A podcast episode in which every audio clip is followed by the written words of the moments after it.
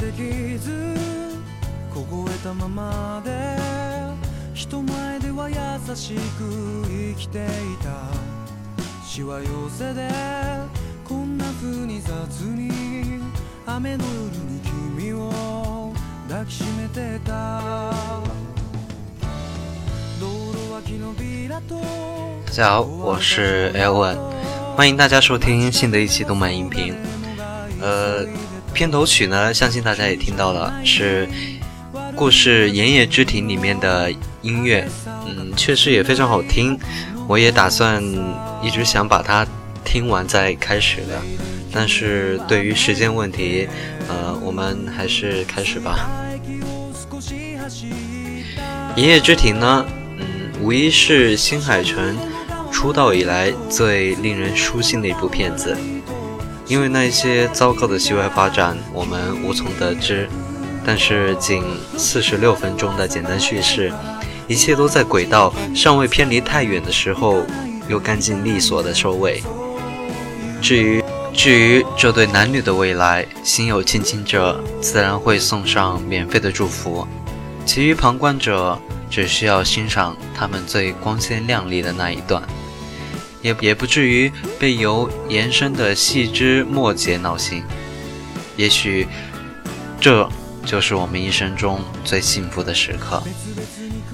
男女主角修行正果时，用这句台词标记了一个不祥的注脚。这段短暂的幸福似乎注定无法超越，无法复制，甚至难以延续。据新海诚他自己说，这一部动漫呢，想要将过去的作品中未描绘的感情包含在本片的作品里面，他确实也做到了，让我们看到了一个相对完美的结局，也算是弥补了渺无之中始终放不下的遗憾。全片依旧延续了新海诚式的风格，美如画。电影中每一个瞬间截图都可以当作桌面来使用，这一种唯美的画风也是我喜爱他作品的原因之一吧。一如既往的细腻的情感总是隐藏在环境之中，所谓情景相生，环境的变化恰好折映出了人物内心的世界。唯美的画风配上耳边清澈如溪水般的流淌音乐，但稍稍有些遗憾的是，这部片新海诚再也没有和天门合作了。对于每张天门的原唱唱片我都会循环很多遍，突然没有合作的话，个人还是有点不太习惯。但不管怎么说呢，其期望值呢不是很高的音乐却给了我一个惊喜。整部片的钢琴恰到好处，很清脆，很空灵，感情的叙述也非常到位，充分地抒发了一个人物的情感。故事内出现了大量和天气有关的独白，比如什么时候入梅，期盼下一个雨天。琐碎的心绪也把影片敲碎了，成为一长串的日记流水账，家庭、学业、工作、情感，没有预兆，进行得极快。对别的导演来说，这可能是一个弊病，但对于新海诚走的就是这一种路线，看下去并不会很吃力。紧张有序的轨道交通，黑板上掉落的粉笔屑，池子上的水神，以及扑向东京的鱼线。新海诚耗费太多力气来营造一个故事意境，就像他在秒速5厘米和云之弊端约定的地方做的那个样子。炎野之庭的意境是这样的，往年推迟入梅的东京，下着雨的早晨，没有人的公园，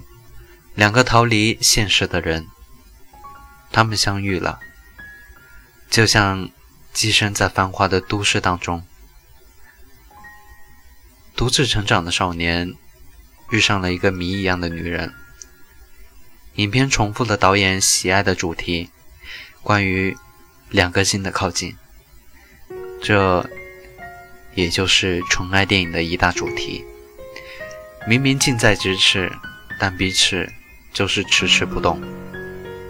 不愿敞开心扉，不留联系方式，这当然是传统的好事多磨。而且如果要打破那一层隔阂，那么必须需要一次冲突的爆发。可以计算下，盐业之庭他们再次相遇，隔了整整一个夏季。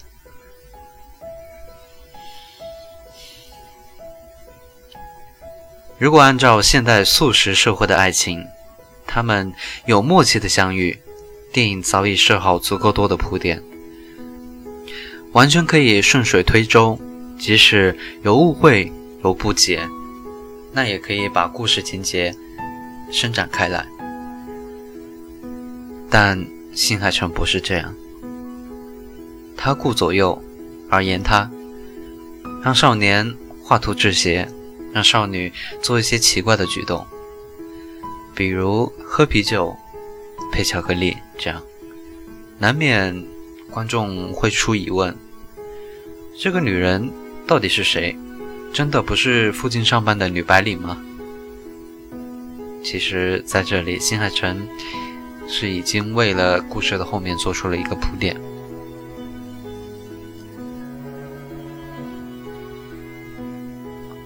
27岁的他和15岁的他，在雨中凉亭不期而遇，而后雨天仿佛成为他们两个的密语，只要一下雨就去凉亭，说心有灵犀已足够。因为爱情与磁场有关，与年龄无关，能在彼此需要时出现在身旁，一个眼神，一个动作，一抹微笑，都是陪伴。与其说是相差12岁的姐弟恋，不如说是自然与美好的相遇，不预设任何前提，还原了爱情它本来的模样。相信很多人习惯了一个社会里面的框架，虽然口口声声说爱情是个人自由，但总以偏狭的眼光批判别人的爱情，像是年纪最好的相当，否则最少男大女小，相差几岁。但相差的太多姐弟恋则就被定义成了老吕啃嫩草。事实上，他们其实是在谈条件，并不是爱情。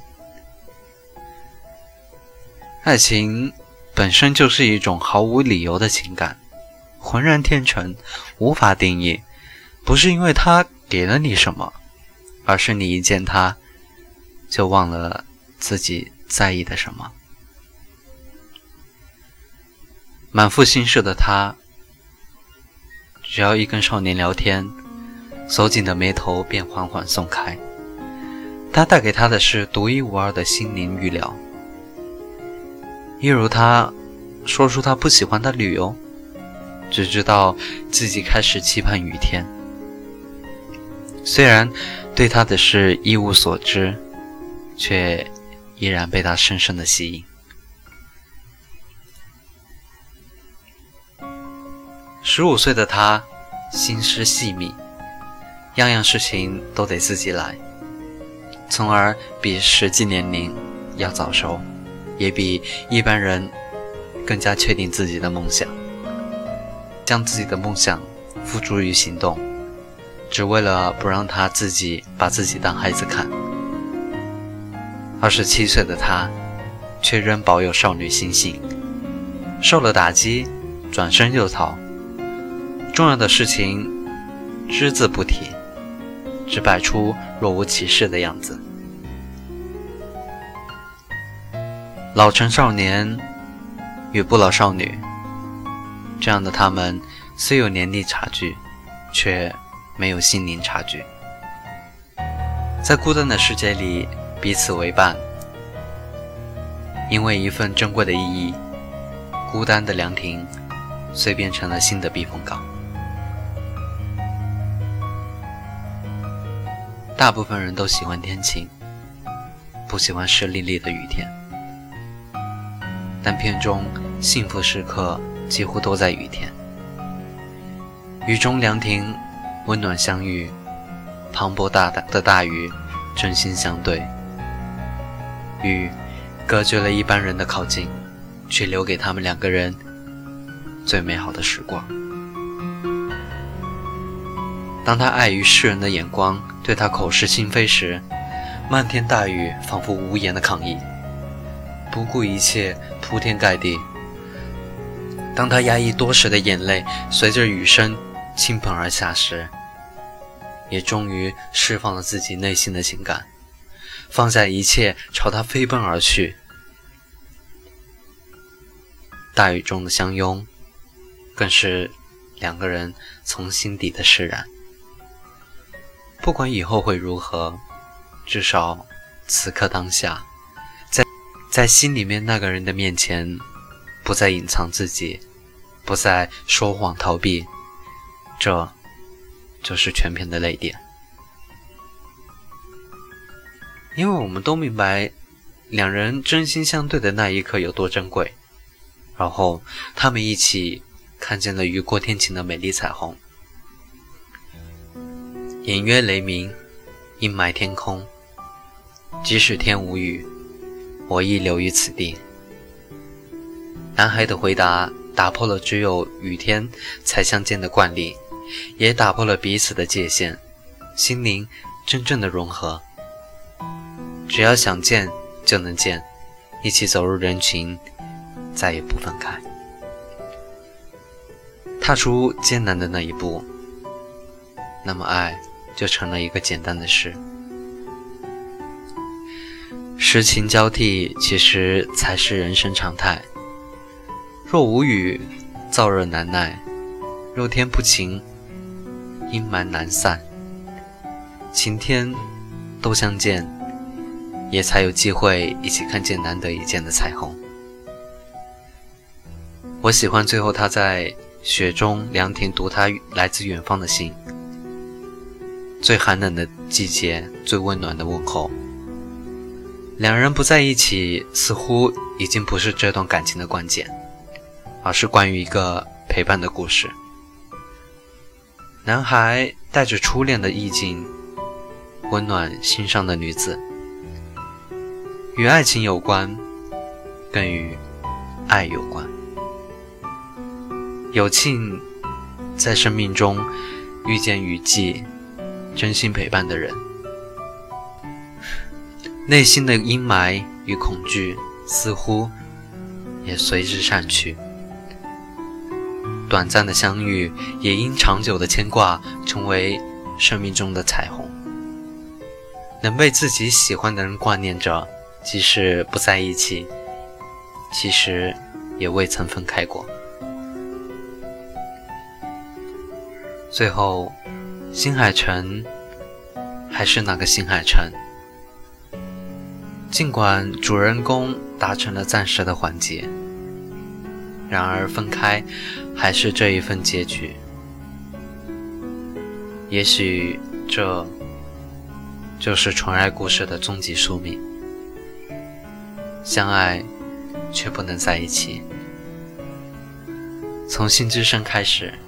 新海诚绝对不会让主人公拥抱美好圆满结束，要让两颗心靠近，也要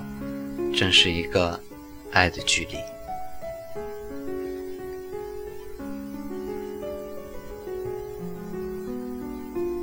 秋叶孝雄喜欢设计鞋子，喜欢下雨天。在他的独白里，我开始平心静气地走进每一季，让细密美好的雨丝密淋在心上。亭子里因此有了落雨之号。一个翘班，一个翘课，一个画画，一个饮酒，坚或俏皮抖动的鞋子，总算为如此净空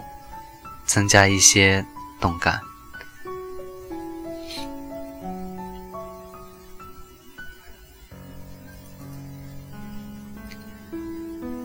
一次次的雨天相逢，一次次的晴天相盼，以及一次次的谈天零食，都将超越年龄、身份、现实，层层推进。是谁在你面前，你会轻易说出不曾表露过的梦想？是谁在你面前，你可以抛掉现实纠纷，自由自在？彼此而已。紫藤花下，细雨声声，时间就停驻在那一刻。本期节目就到这里，大家下期再见。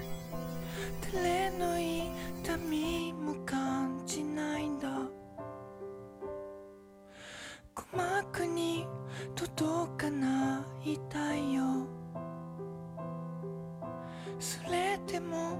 明日は来るって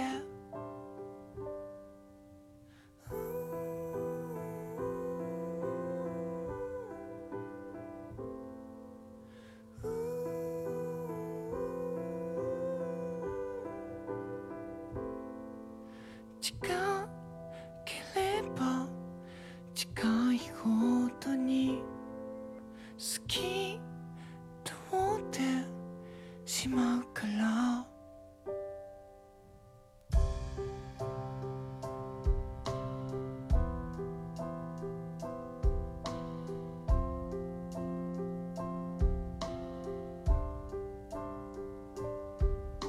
いつもより弱くなった僕は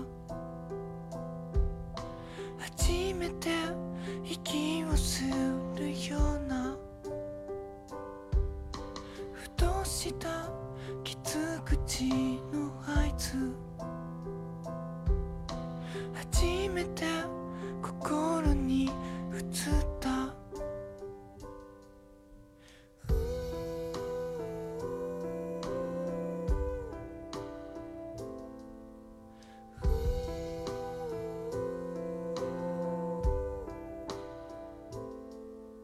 窓